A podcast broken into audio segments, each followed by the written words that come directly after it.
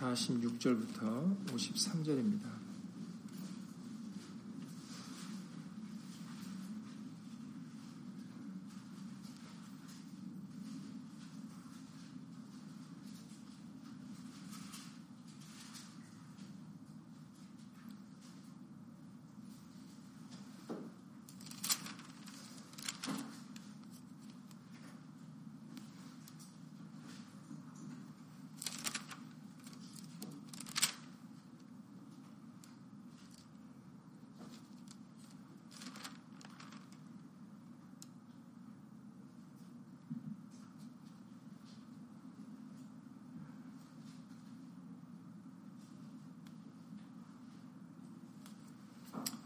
요한복음 11장 신약성경 166페이지입니다. 요한복음 11장 46절부터 53절까지 예수를 읽겠습니다. 그 중에 어떤 자는 바리새인들에게 가서 예수의 하신 일을 고하니라. 이에 대제사장들과 바리새인들이 공회를 모으고 가로되 이 사람이 많은 표적을 행하니 우리가 어떻게 하겠느냐? 만일 저를 이대로 두면 모든 사람이 저를 믿을 것이요. 그리고 로마인들이 와서 우리 땅과 민족을 빼앗아 가리라 하니 그 중에 한 사람 그 해 대제사장인 가야바가 저희에게 말하되 너희가 아무것도 알지 못하는도다. 한 사람이 백성을 위하여 죽어서 온 민족이 망하지 않게 되는 것이 너희에게 유익한 줄을 생각지 아니하는도다 하였으니 이 말은 스스로 함이 아니요 그 해 대지장이므로 예수께서 그 민족을 위하시고 또 그 민족만 위할 뿐 아니라 흩어진 하나님의 자녀를 모아 하나가 되게 하기 위하여 죽으실 것을 미리 말함이러라. 이날부터는 저희가 예수를 죽이려고 모의하니라. 말씀에 앞서서 잠시 먼저 예수 이름으로 기도드리시겠습니다.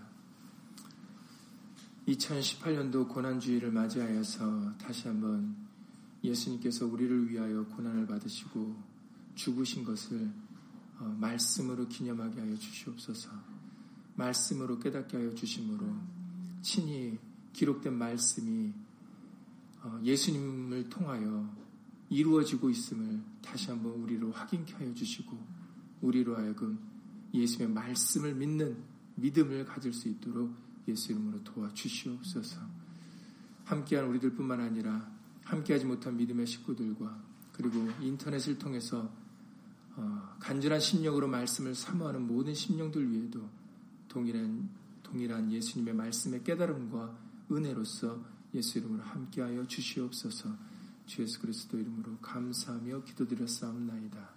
아멘.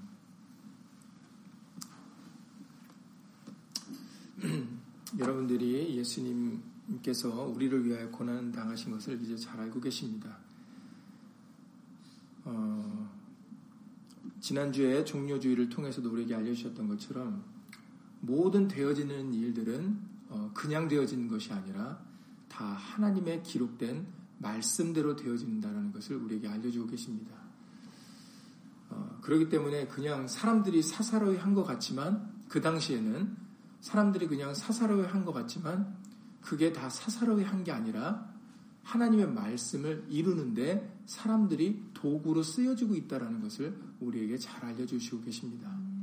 종료일날 많은 사람들이 모인 것도 그리고 그들이 종려나무 가지를 들고 호산나를 외쳤던 것도 그게 이미 다 기록된 말씀이었다라는 거죠.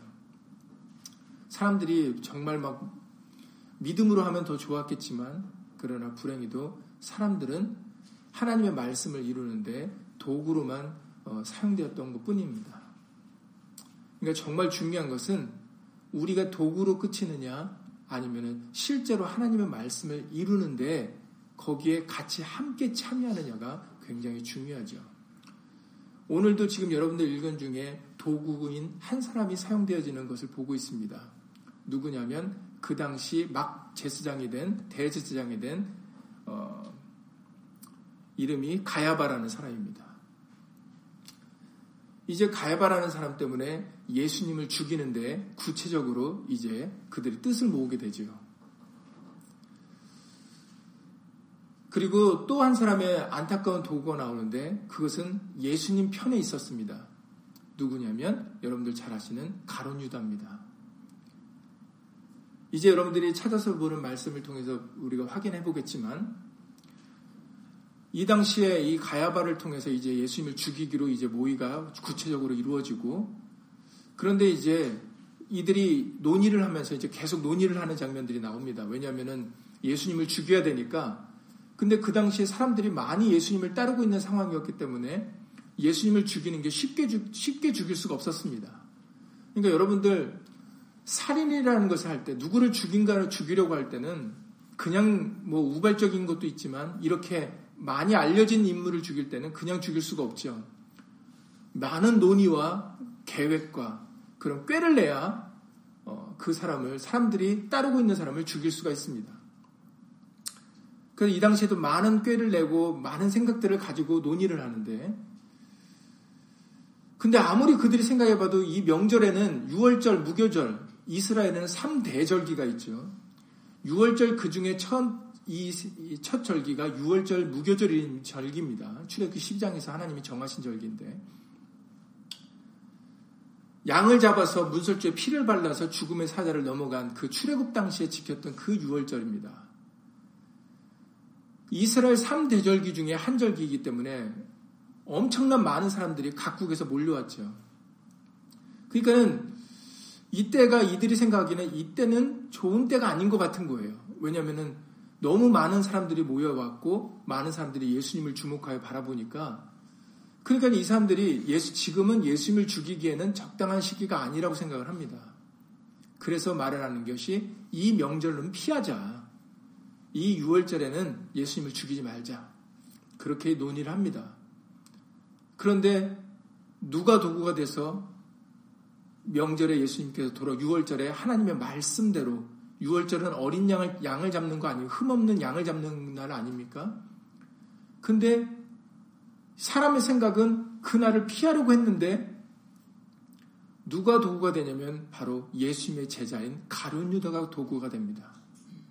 그래서 가론 유다가 그들을 찾아가죠. 그래서 너 예수님을 죽이는데 내가 도와주겠다라는 얘기를 하죠. 참 안타까운 일들입니다. 그런 근데 각자 자기들은 자기 나름대로 생각들을 가지고 그렇게 해는 일들이 근데 여러분 큰 그림을 보잖아요. 위에서 바라보잖아요. 그러면 결국은 그게 6월절에 양으로 돌아가실 것이 이미 구약에 하나님이 긴 말씀에 기록되어 있다라는 거예요. 그게 6월절입니다. 양을 잡는 날이. 그리고 문설주에 피를 발라서 그 피를 보고 하나님의 진노가 넘어가는 것이 이미 그 6월절이 예수님을 모세의 율법은 예수님을 증거하는 책이라 그러셨잖아요. 이미 확인하는 겁니다. 그러니까 아무리 사람들이 생각을 하고 계략을 짜고 꾀를 내고 방법을 찾아도 사람의 계획과 방법대로 되는 게 아니다라는 거죠. 이 모든 세상은 이치는 사람이 계획하고 그 계획한 대로 가는 게 아닙니다. 말씀대로 되어지는 겁니다. 그러니까 아무리 사람들이 모여서 머리를 짜고 지혜를 짜고 자기들 스스로 논의를 해서 이렇게 하자 명절은 피하자 했지만 그러나 결국은 하나님 말씀대로 예수님이 6월절에 양이 되셔서 돌아가셨습니다. 우리를 위하여 십자가를 지셨죠. 그리고 그 물과 피로 말미암아 우리가 새롭고 살 수 있는 죄를 사함 받을 수 있는 그 길이 우리를 통해서 열리게 되어지는 겁니다. 하나님의 사랑이 이루어지고 있는 것이죠. 오늘은 그러한 부분에 초점을 맞춰서 말씀을 찾아보려고 합니다. 그러니까 여러분들이 머릿속에 기억해야 될 것은 우리가 지난 종료주일날 요한복음 14장 종료주일이나 수요예배 때도 계속 반복하여 알려주셨지만 이 모든 되어진 일들을 말씀으로 얘기를 해주셨던 것은 그 말씀이 친히 이루어지고 있다는 것. 예수님이 말씀을 이루러 오셨다라는 것을 우리에게 확인시켜 주려고 하심이고 그리고 왜 확인시켜 주려고 하십니까? 그것은 우리로 예수님을 믿게 하려 합니다라는 것이 최종 목적입니다. 그러니까 믿지 않으면 이게 다 소용없는 일이 돼버리는 거예요. 그냥 아무것도 아닌 일이 돼버리는 겁니다. 안 믿어버리면. 그러니까 여러분들이 지금 우리가 예수님의 생애의 이 끝부분을 기념하는 이 시점에서 우리가 정말, 우리가 정말 간절한 마음으로 기도를 드려야 되는 부분은 믿음 없는 자가 되지 않고 믿는 자가 되게 해달라고 할 수 있거든이라는 그런 애매모호한 말이 아니라 믿으면 할 수 있다라는 예수님을 믿으면 말씀대로 이루어진다는 말씀 그대로 이루어진다라는 그런 확실한 믿음을 저 여러분들이 가질 수 있기를 예수님을 간절히 기도를 드립니다. 그게 중요합니다. 말씀을 믿는 믿음.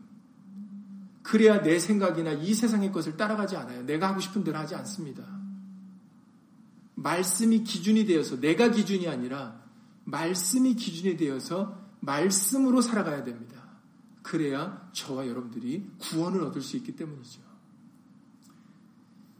오늘 그 부분에 대해서 다시 한번 초점에 맞춰서 이 말씀을 알아보려고 합니다.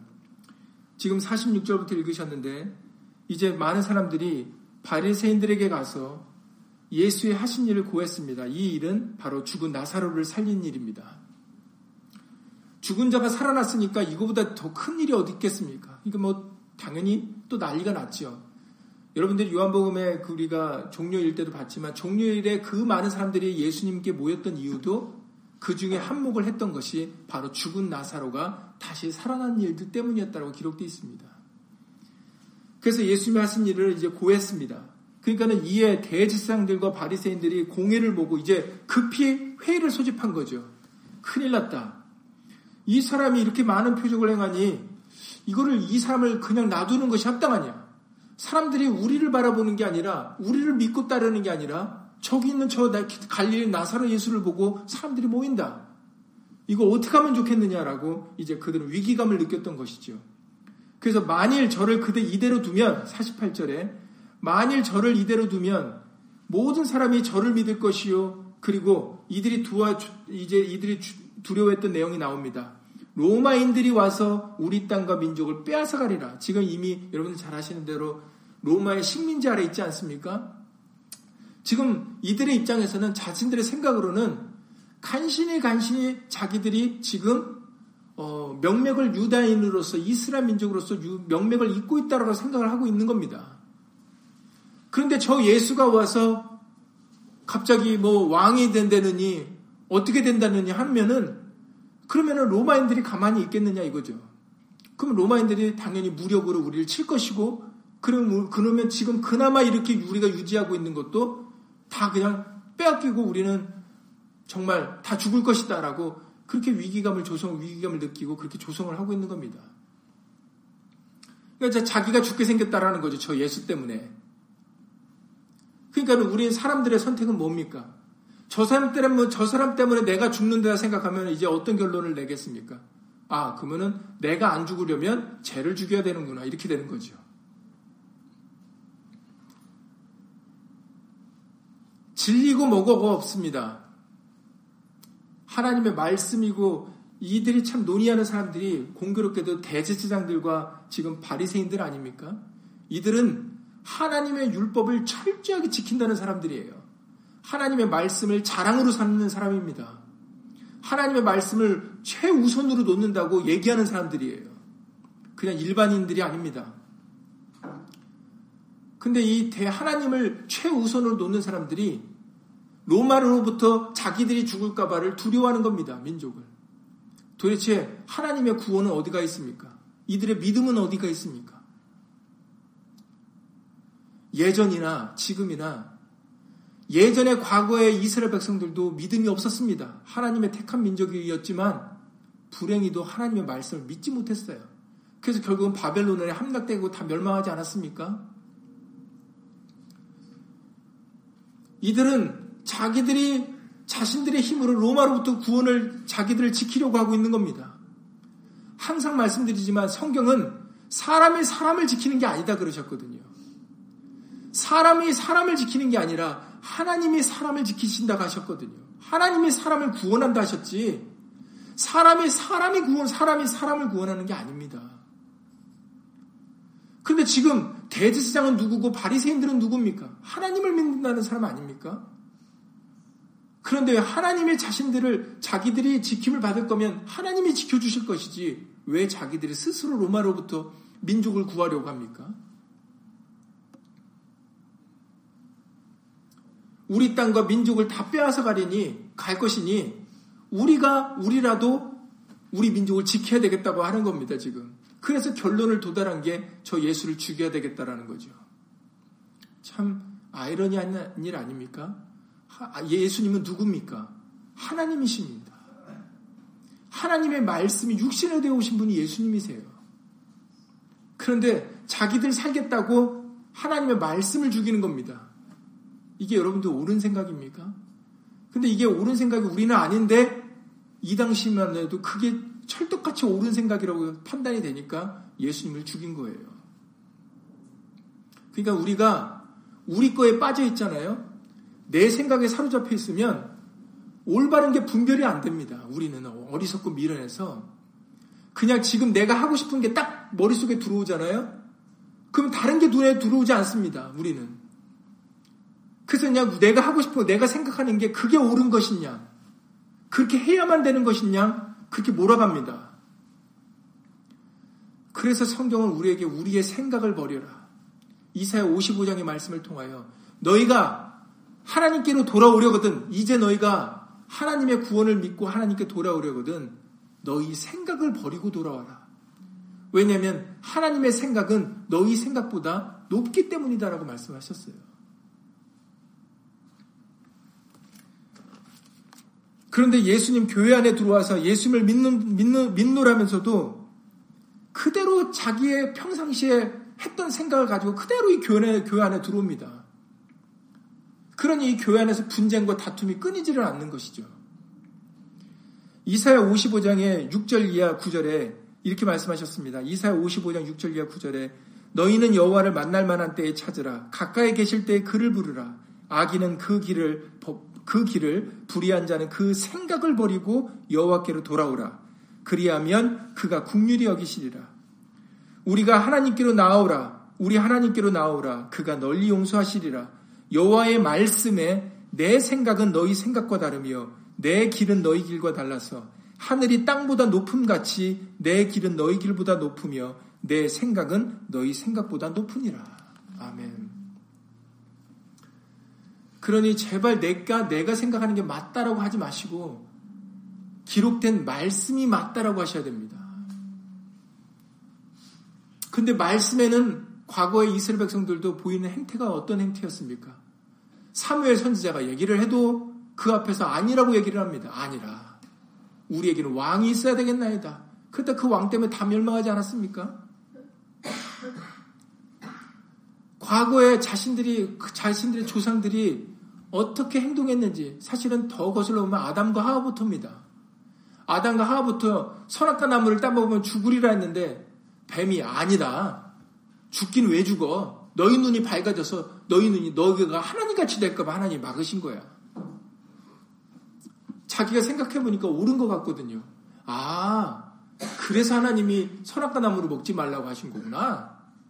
우리의 유익을 위해서 말씀하시는 건데도 그걸 뱀이 살짝 돌려놓죠. 아니야. 하나님이 따먹지 말라는 것은 너희 눈이 밝아져서 하나님같이 될까봐 그런 거야. 그러니까 먹어. 그러고 나서 선악과 나무를 보니까 이건 완전히 평상시에는 거의 쳐다보다, 쳐다보지도 않았던 나무인데 그 말을 듣고 나서 이제 선악과 나무를 바라보니까 먹음직스럽고 먹고 싶고 보암직스럽고 너무 이쁘고 지혜롭게 알면 그 탐스를 저것만 먹으면 지혜를 얻을 것 같은 열매로 보이는 겁니다. 그러니까 이제 따먹게 되는 거죠. 우리는 내가 생각하는 대로 몸은 따라가게 돼 있습니다. 그래서 무릇 지킬 만한 것이 많이 있지만 우리의 마음을 지켜야 된다라고 말씀하신 이유가 잠언 그게 지혜서입니다. 잠언 4장 23절이죠. 잠언 4장 23절에 무릇 지킬 만한 것이 많이 있어요. 우리가 지켜야 될 것들이 많이 있지만 그러나 무엇보다도 가장 먼저 지켜야 될 게 우리의 마음입니다. 이 마음과 생각을 빼앗기잖아요. 그러면 우리 몸은 거기에 따라가게 돼 있는 겁니다. 이들이 이제 있는데 무슨 논의를 합니까? 만약 이제 저희들을 이대로 두면 로마 사람들이 와서 우리를 죽일 거다라는 게 이제 생각이 딱 잡히지 않았습니까?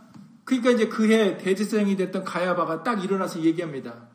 야, 이제 그들이 각자 마음으로는 갖고 있는데 표면으로 내세우지 못했던 말을 이제 가야바가 이제 팍 충동질을 하죠. 야, 너희는 너무 아무것도 모른다. 한 사람이 백성을 위하여 죽어서 온 민족이 사는 게 낫지 않냐. 그게 우리의 유익에 유익한 일이다. 그러니 저 사람을 이제는 예수를 이제는 죽일 때가 왔다. 이제 죽이자. 이렇게 이제 가야바가 다 마음으로는 있는데 선뜻 얘기하지 못한 부분을 아주 그냥 직설적으로 얘기를 하죠. 대제사장입니다. 다른 사람도 아니고. 대제사장이 하나님의 말씀을 죽이자고 하는 겁니다, 지금. 근데도 자기가 뭔 짓을 하는지 모르는 거죠, 아주. 알면 하겠습니까? 예수님께서 십자가에 말씀하셨던 것처럼. 저들이 알지 못해서 저런다라고 말씀하시지 않으셨습니까? 아니 대제사장이 자기가 하나님을 죽인다는 거 알면은 대제사장이 그 짓을 하겠습니까? 그 일을 하겠습니까?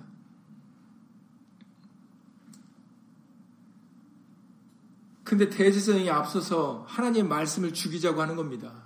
그게 이유가 뭔가 했더니 한 사람이 우리를 위해서 우리를 살리기 위해서 로마로부터 우리가 우리 민족이 살기 위해서는 저 사람이 차라리 죽는 게 낫다라고 결정을 내린 겁니다. 그러니까 사람이 살겠다고 하나님을 죽이는 것이죠. 사람이 하나님으로부터 왔는데 전혀 그런 생각이 없는 겁니다. 그러니까 이렇게 생각과 마음은 무서운 겁니다. 여러분들이 어떤 생각과 마음을 품느냐에 따라서 여러분들의 행동이 달라져요. 말이 달라지고.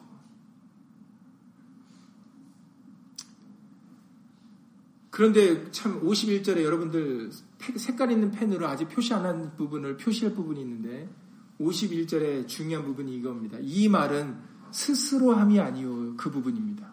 자기는 자기의 의견을 얘기한 건데 그 종료일 날 그 많은 사람들이 종려나무 가지를 들고 시편 118편을 외쳤던 것처럼 대제장이 그렇게 얘기를 한 것은 예수께서 아이러니하게도 예수께서 그 민족을 위하시고 그 민족만 위할 뿐 아니라 모든 민족 가운데 흩어진 하나님의 자녀를 모아 하나 되게 하기 위해 죽으실 것을 그것을 대제장을 통해서 이미 이루시는 것이다라는 겁니다. 그런데도 그들을 알지 못해서 이날부터 저희가 예수를 죽이려고 모의한 거다라는 거죠. 그러니까 이미 하나님의 말씀은 이미 구약 때서부터 하나님의 계획은 흩어진 각 나라에 흩어진 하나님의 자녀들이 있습니다. 여러분 이 부분도 중요하죠. 여러분 모든 사람들이 다 아니다라는 거예요. 알곡과 쭉정이가 존재하다는 겁니다. 그러니까 여러분들이 알곡과 이 세상에는 모든 사람이 다 하나님의 백성이 아니다라는 걸 여러분들이 인식하셔야 됩니다. 여기에는 알곡과 쭉정이가 있고 예수님이 오시는 그날에는 알곡과 쭉정이를 갈르신다라고 하셨어요. 양과 염소를 분리하신다 그러셨습니다. 그러니 여러분들 이 세상 그 말씀 뭐냐면 이 세상에서 우리가 살아갈 때 분별을 하면서 살아가야 된다는 거예요. 알곡인지 쭉정인지 가라진지 양인지 염소인지를 분별하셔야 된다는 겁니다. 그런데 우리가 기준으로 우리의 이 아둔한 머리로 분별이 됩니까 안 됩니까? 안 되죠. 왜냐하면 오히려 가라지나 쭉정이가 진짜같이 보이거든요. 우리 눈에는. 넓은 길이 진짜같이 보입니다. 우리 길에는 좁은 길과 넓은 길이 있는데 불행히도 사람들 눈에는 넓은 길이 생명의 길처럼 보여요. 그래서 많은 사람들이 그리로 간다 그러셨습니다. 마찬가지로 알곡이 아닌 쭉정이와 가라지가 더 인기를 얻고 더 진짜같이 보이는 거예요. 양과 염소 중에 하나님의 백성이 양인데 오히려 진짜 하나님 우리 눈에는 하나님의 백성같이 보이는 게 염소입니다. 이게 여기에 문제가 있다라는 거예요. 그렇기 때문에 우리의 생각을 버려야 되는 게 우리의 기준을 버려야 되는 게 말씀의 기준으로 보면 쉽게 분별할 수 있어요. 왜냐하면 말씀은 진리이기 때문에 말씀으로 잣대를 딱 대면 금방 알곡인지 가라진지 쭉정인지가 금방 알 수 있다라고 성경에 기록되어 있습니다. 그런데 왜 우리가 어렵게 느껴지냐면 말씀이 기준이 아니라 말씀이 잣대가 아니라 내 기준으로 보니까 이게 헷갈리는 겁니다. 긴가 아닌가 진짜인가 아닌가 진짜 같기도 하고 가짜 같기도 하고 우리는 외모를 보거든요. 사람들은 이 성경에 기록되어 있습니다. 사람은 너는 외모를 보거니와 나는 중심을 보거니라. 자꾸 사람들은 외적인 걸 바라봅니다. 그리고 자기의 생각이나 자기 느낌을 중요시 여기죠. 경험을 중요시 여깁니다. 그러니까 자꾸 잘못된 판단을 하는 겁니다. 자기를 부인하고 날마다 십자가를 지고 예수의 말씀으로 살아가려고 할 때 우리는 모든 일에 제대로 된 분별을 할 수가 있게 되어지는 겁니다. 이 대제사장 가야바조차도 분별력을 상실하니까 그러니까 아주 용감 있게 예수님을 죽이자 말씀을 죽이자고 하죠. 근데 그조차도 자기가 하나님의 말씀을 이루는데 도구가 되고 있다는 사실조차도 모르는 겁니다. 가룟 유다도 그랬죠. 그런데 여러분 예수님의 가룟 유다도 왜 갑자기 예수님의 팔 결정을 내렸는지에 대한 이유를 설명하신 것이 있는데 요한복음 13장 1절입니다. 읽어보시겠습니다. 요한복음 13장 2절이요. 요한복음 13장 2절입니다. 몇 장 넘기셔서 요한복음 13장 2절을 읽어보시겠습니다. 요한복음 13장 2절이요. 마귀가 170페이지입니다. 요한복음 13장 2절 170페이지. 다 함께 예수님 읽겠습니다. 마귀가 벌써 시몬의 아들 가룟 유다의 마음에 예수를 팔려는 생각을 넣었더니 보세요. 가룟 유다가 왜 예수님을 팔았 예수님의 제자였는데도 불구하고 왜 결정적으로 예수님을 죽이는데 이 가룟 유다도 한몫을 했을까 했더니 가룟 유다의 마음과 생각이 넘어갔다라고 기록되어 있더라는 거죠. 이게 바로 성경의 말씀입니다. 그래서 지금 말씀대로 마음과 생각이 그렇게 중요한 거예요. 마음과 생각은 동떨어진 게 아니라 같은 겁니다. 왜 무릇 지킬 만한 것보다 마음을 지켜야 되고 그것이 생명의 근원이 이에서 남인이라고 왜 잠언 4장 23절에서 말씀하셨을까 했더니 아무리 예수님의 제자라 할지라도 마음과 생각을 빼앗기니까 자기가 모시던 자기를 따르 자기가 정말 모든 걸 버리고 따랐던 그 예수님도 좋다도 팔더라는 겁니다. 이게 우리입니다. 이게 사람입니다. 이 가룟 유다를 욕하는 게 아니에요. 지금 저와 여러분들에 대해서 지금 말씀하시는 겁니다. 가룟 유다가 손가락질 받을 게 아닙니다. 우리 모두죠. 우리가 말씀에서 잠시까지 정신줄을 놓잖아요. 말씀을 듣지 않고 말씀을 기준 삼지 않잖아요. 그러면 우리도 언제든지 가룟유다 같이 될 수 있습니다. 분별력을 상실해 버리죠. 이 대제사장 가야바도 마찬가지고 자기가 무슨 짓을 하는지 모르는 겁니다. 하나님을 죽이자고 지 입으로 자기 입으로 대제사장의 입으로 지금 얘기를 하고 있는 겁니다. 하나님을 자랑하고 하나님께 영광을 높이는 이 사람이 군중들 앞에서 대제사장으로서 권위를 부리는 이 사람이 본인이 지금 하나님을 죽이자고 하는 겁니다. 그런데도 자기가 모르고 있는 거예요. 가론 유다도 마찬가지죠. 예수님의 제자면서도 자기가 하려고 하는 짓이 뭔 짓인지 모르는 겁니다. 그걸 나중에 제정신 돌아오니까 이제 자기에게 찾아온 게 뭡니까?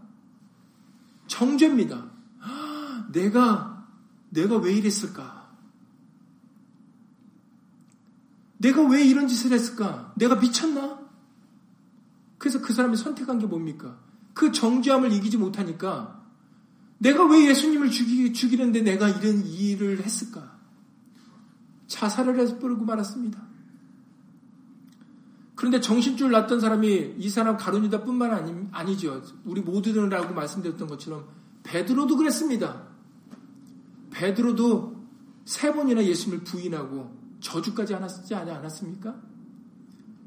근데 베드로도 그걸 자기가 나중에 제정신이 돌아오니까 뭐 당연히 못 견디게 괴롭죠. 내가 왜 이런 죄를 졌을까?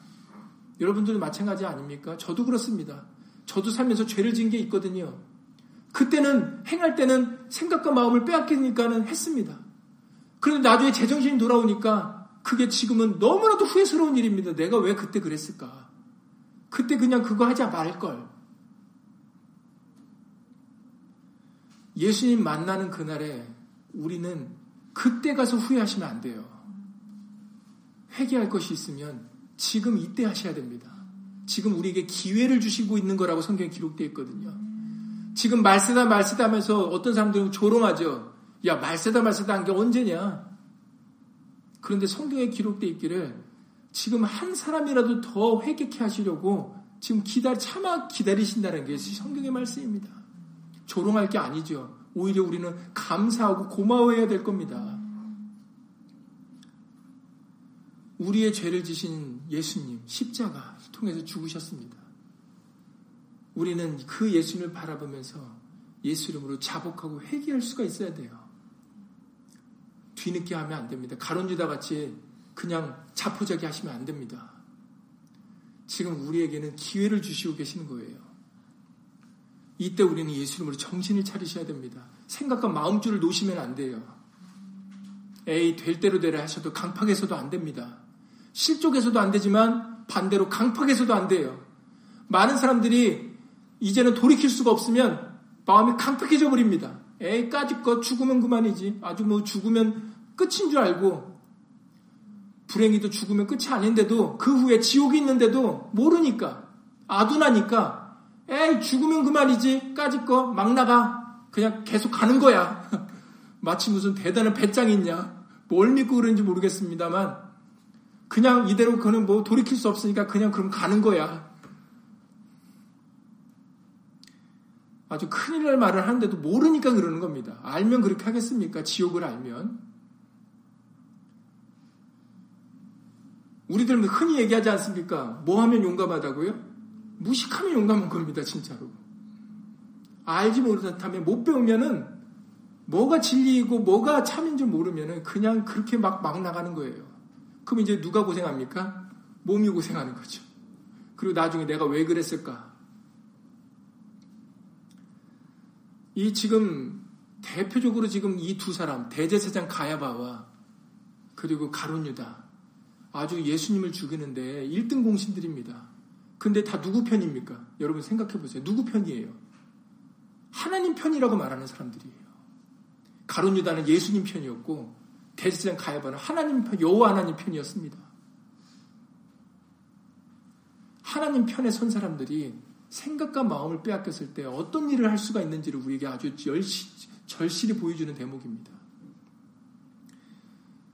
그래서 여러분들 기억하셔야 될 것은 모든 것은 말씀대로 되어집니다. 이들은 결국은 예수님이 6월절 날 돌아가시는데 1등 공신들이에요. 명절에는 말자 그랬는데 이제 시간이 다 됐기 때문에 그 부분을 찾아서 확인해 보시겠습니다. 요한복음 마태복음의 말씀을 먼저 읽고 마태오 사복음에 기록되어 있는데 마태오 26장입니다. 마태오 26장 여러분들 직접 눈으로 확인하셔야 됩니다. 이들이 어떤 모의를 했는지 마태복 26장 1절부터 5절인데 시간 관계상 3절부터 읽어보시겠습니다. 마태복 26장 3절부터 읽어보시죠. 신약성경 45페이지입니다. 신약성경 45페이지 마태복 26장 3절부터 읽겠습니다. 1절부터인데 이틀을 지나면 2월절이라고 2절에 말씀하시고 마태복음 26장 3절부터 45페이지 마태복음 26장 3절부터 읽겠습니다. 그때 대제사장들과 백성의 장로들이 가야바라 하는 대제사장의 아문에 모여 예수를 괴계로 잡아 죽이려고 의논하되 말하기를 민요가 날까 하노니 명절에는 말자 하더라. 예, 그렇죠. 보세요. 지금 대제사장 집에 가야바 집에 모여가지고 얘기를 하는데 여기 지금 사람들이 많이 모이는 이 명절 때니까 이 6월절 명절이니까 이때는 말자 하고 얘기했던 것이 이들의 논의했던 내용이 바로 6월절은 피하자라는 거였습니다. 그런데 예수님은 하나님의 말씀대로 6월절에 돌아가셨어요. 이렇게 안 하려고 했는데 그때 얘기한 그 대목이 도구가 된 게 가론 유다였습니다. 죽이기로 한 것은 결정적으로 죽이기로 결정한 것은 대제사장 가야바가 결정한 거였고 그리고 명절은 근데 죽이는데 그럼 시점이지 않습니까? 그럼 어느 시점에 죽여야 되니까 했는데 그 명절은 피하자는 게 이들의 의견이었는데 명절을 피하지 못하게 명절날 죽일 수밖에 없었게 만드는 1등 공신이 바로 가론 유다였다라는 거죠. 그래서 예수님은 하나님 결국은 하나님의 말씀대로 예수님은 출애굽기 12장에 양을 잡아 피를 문설주에 바른다는 그 출애굽기 12장의 그 6월절에 그 기록된 모세의 율법을 기록된 말씀대로 예수님은 바로 6월절 바로 전날 예수님은 십자가에 돌아가십니다. 그리고 6월절 안식일을 지내시고 6월절 후에 이제 예수님이 부활을 하시죠. 3일 만에 부활하시는 겁니다. 그래서 오늘날 주일날 원래는 6월 안식일이 토요일입니다. 그래서 안식일을 토요일로 믿는 사람들은 안식교라고 해서 토요일날 예배를 드리지 않습니까? 토요일이 구약에는 안식일입니다. 그게 구약에는 안식일이에요. 그러나 왜 우리가 예수님을 믿는 사람들은 그 다음 날을 안식일로 삼는지 아십니까? 왜냐하면 예수님이 안식일의 주인이시거든요. 근데 그 주인이 어느 날 부활하셨습니까? 바로 안식 후 첫날, 안식 후 다음 날 부활을 하셨기 때문에 그러기 때문에 예수님을 믿는 구약의 율법을 믿는 모세의 율법을 믿는 사람들은 아직도 토요일 날 안식일을 지키지만 그러나 신약의 복음을 믿는 예수님을 믿는 사람들은 안식일의 주인 대신 예수님이 부활하신 그날을 안식일로 정하여 그 안식 후 다음 날 오늘 주일날 우리가 예수님을 날을 지키는 겁니다. 그래서 이 날을 주의 일이라고 부르는 거죠. 예수님의 일이라고 부르는 겁니다.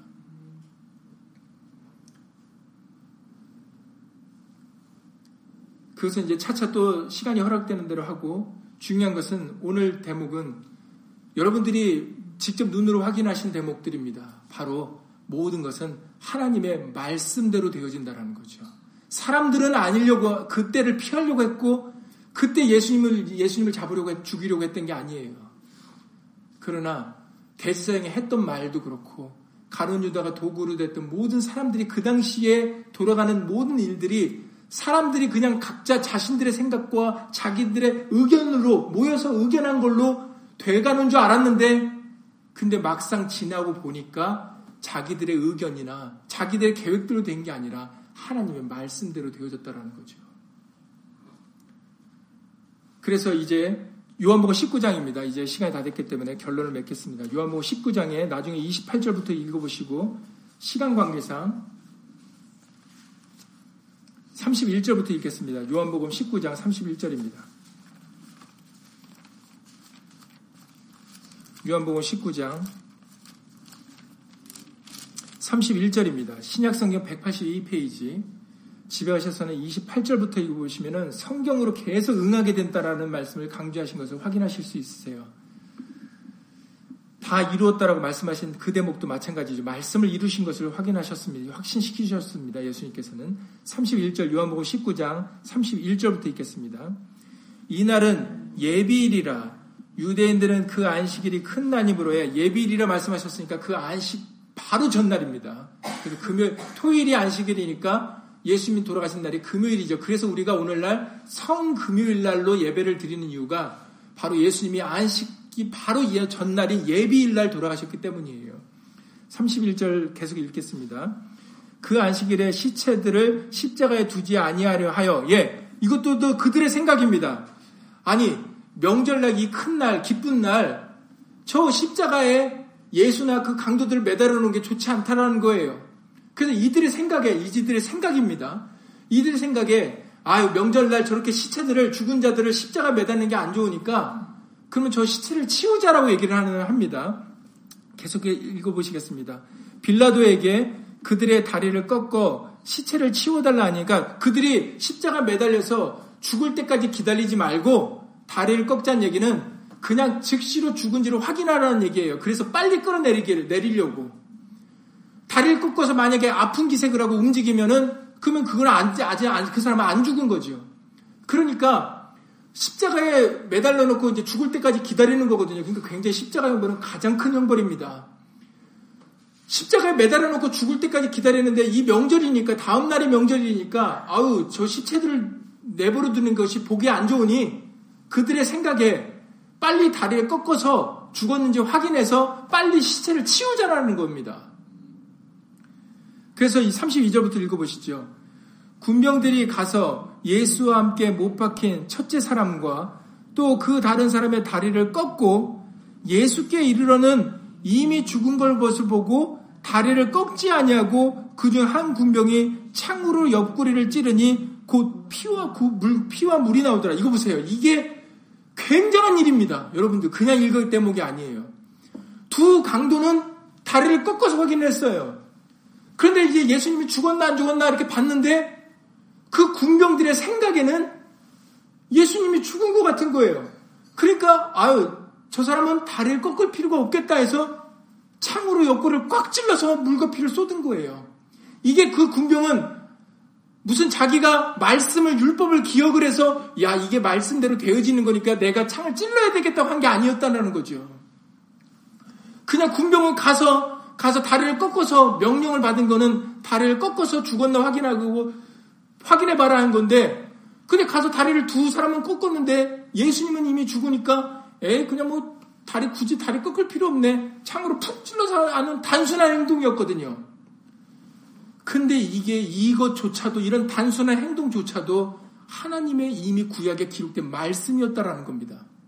그래서 여러분들 보시면 계속 읽어보시겠습니다. 이를 본 자가 증거했으니 그 증거가 참이라 저가 자기의 말하는 것이 참인 줄 알고 저희로 믿게 하려 함이니라 이 일이 이룬 것은 그 뼈가 하나도 꺾이오지 아니라란 한 성경을 응하게 하려 함이라 이 어느 성경이냐면 출애굽기 12장 43절 이하 47절입니다. 출애굽기 12장 43절 이하 47절을 읽어보시면 이렇게 기록되어 있어요. 6월절 규례가 이러하니라 6월절 규례가 이러하니까 6월절이 되면 너희가 이렇게 행해야 된다는 거죠. 이게 하나님의 말씀이라는 겁니다. 모세에게 율법으로 주신 하나님의 말씀이에요. 6월절 되면은 너희는 이렇게 이렇게 해야 되는 반드시 너희가 이렇게 해야 되는 규례다. 그럴 때 이렇게 말씀하십니다. 각 사람이 돈으로 산 종은 할례를 받은 후에 먹을 것이며 거류민과 타국 품꾼은 먹지 못하리라. 한 집에서 먹되 그 고기를 조금도 집 밖으로 내지 말고 뼈도 꺾지 말지며 이스라엘 회중이 다 이것을 지킬지니라. 6월절날 하나님의 규례가 6월절에 너희가 고기를 먹되 그 뼈는 꺾지 말라라고 말씀하셨다는 거예요. 예수님은 6월절의 양이십니다. 그래서 그 살과 피를 우리가 먹고 마셔야 된다고 말씀하셨지 않습니까? 그 구약에 말씀하셨던 고기를 다 먹으라는 것도 알고 봤더니 그 고기를 뜯어 먹으라는 게 아니라 6월절의 양 대신 말씀을 예수의 말씀을 들으라는 거였다라는 거예요. 결국은 지나고 보니까. 그리고 그 피를 마시라는 것도 예수님의 말씀을 지키는데 함께 고난에 동참하라는 말씀이었다라는 겁니다. 그리고 바로 예수님이 6월절의 양이기 때문에 그 먹는 너희가 먹는 그 고기에 뼈를 꺾지 말라라고 6월절 규례로 이미 모세로부터 말씀하셨던 내용대로 예수님은 어느 뼈 하나 꺾이지 않았다라는 거예요. 두 강도는 꺾였는데 이거 보세요. 그냥 모든 되어지는 일들이 예수님의 탄생부터 죽으심과 부활과 승천 모든 것, 예수님에 관련된 모든 것들이 그냥 되어진 것이 하나도 없이 하나님의 이미 기록된 말씀대로 되어졌다라는 거예요. 그래서 예수님이 모세의 율법과 선지자의 글은 나를 증거하는 책이다. 예수님을 증거하는 책이다라고 말씀을 하셨던 거예요. 그렇기 때문에 여러분들이 성경을 읽을 때 사람이 중심으로 읽으면 안 된다라는 거 보고 말씀을 드리는 겁니다. 이 말씀을 들으면서 그렇지 나는 이렇게 살아야지 나는 이렇게 유익을 받아야지 다른 소설책이나 다른 유익책 유익한 책을 읽듯이 읽으면 안 되는 게 읽으면 안 된다라는 거예요. 예수님을 생각하셔야 됩니다. 예수님이 어떤 분이시고 무엇을 좋아하시고 무엇을 싫어하시고 앞으로 무엇을 하실 것을 말씀하셨는지 무엇을 하지 말아야 된다고 말씀하셨는지 그것에 예수님의 초점을 맞춰서 이 말씀을 읽어야 이 말씀 우리에게 유익됩니다.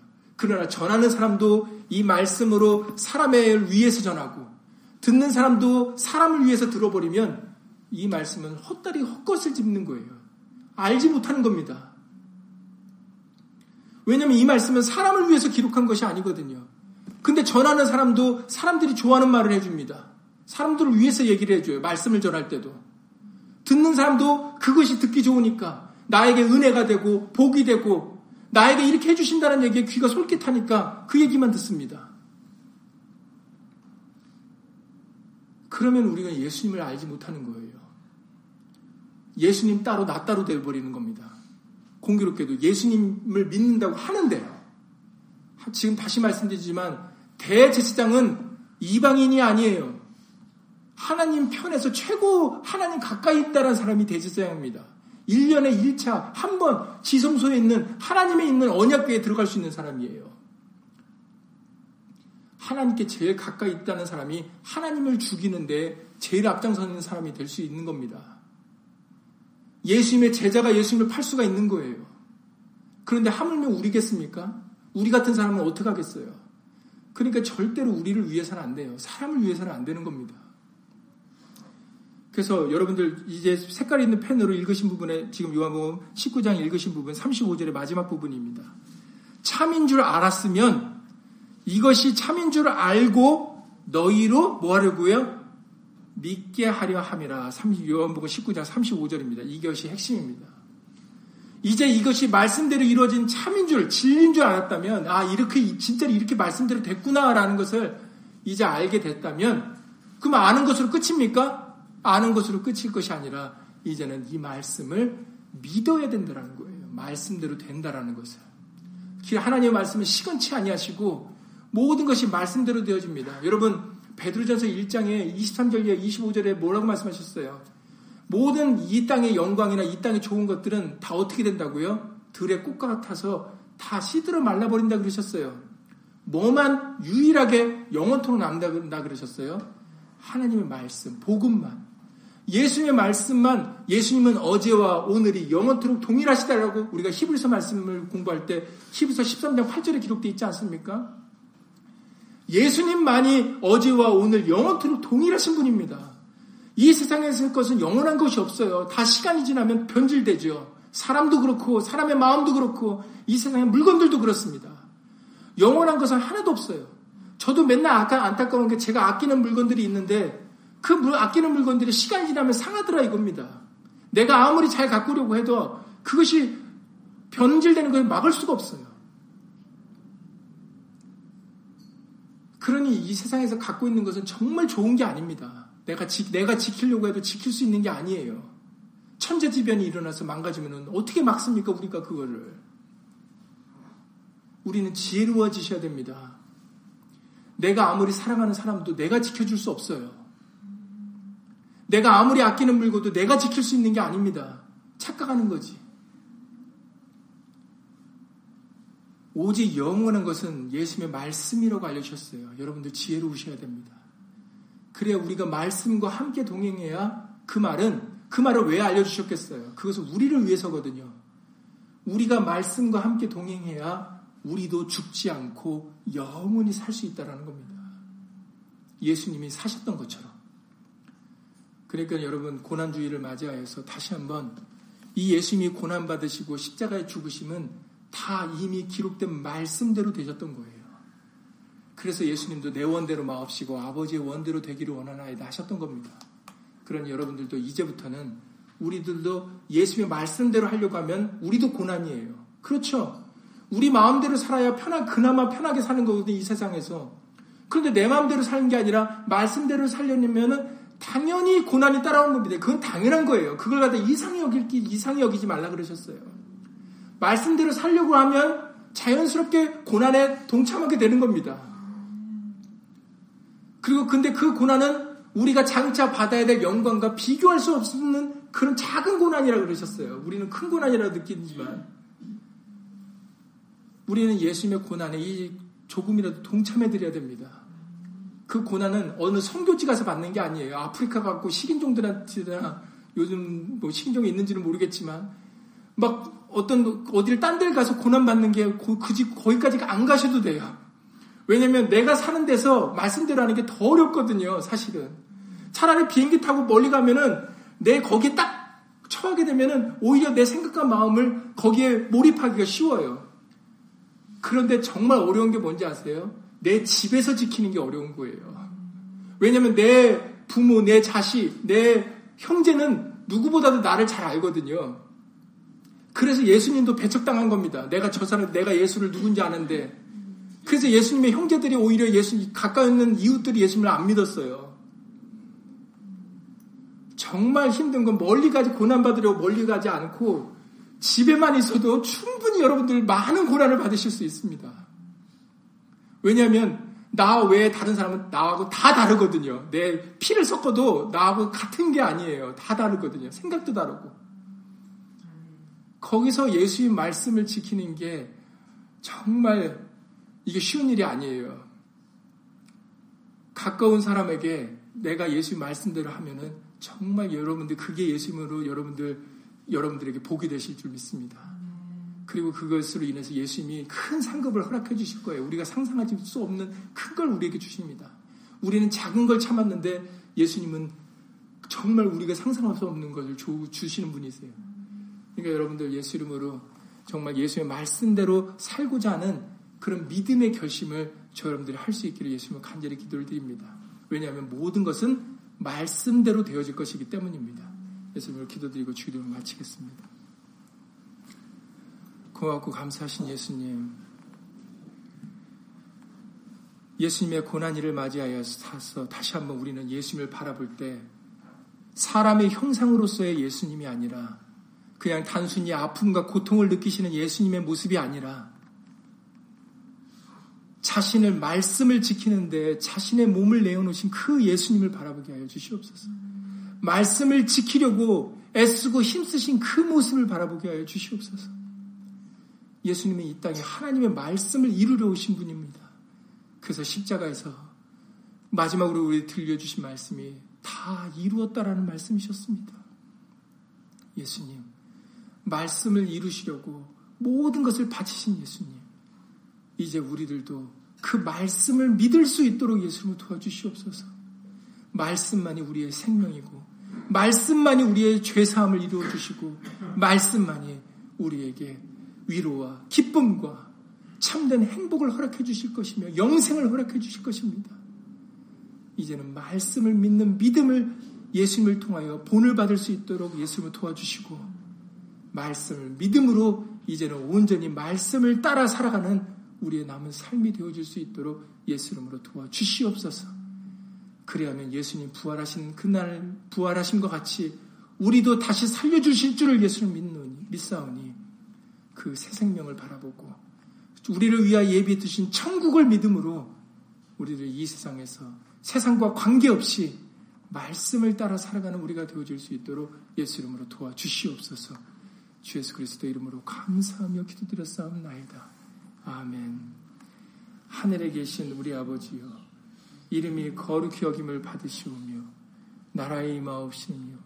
뜻이 하늘에서 이룬 것 같이 땅에서도 이루어지이다. 오늘날 우리에게 일용할 양식을 주옵시고, 우리가 우리에게 죄 지은 자를 사하여 준 것 같이 우리 죄를 사하여 주옵시고, 우리를 시험에 들게 하지 마옵시고, 다만 악에서 구하옵소서. 나라와 권세와 영광이 아버지께 영원히 싸움나이다. 아멘.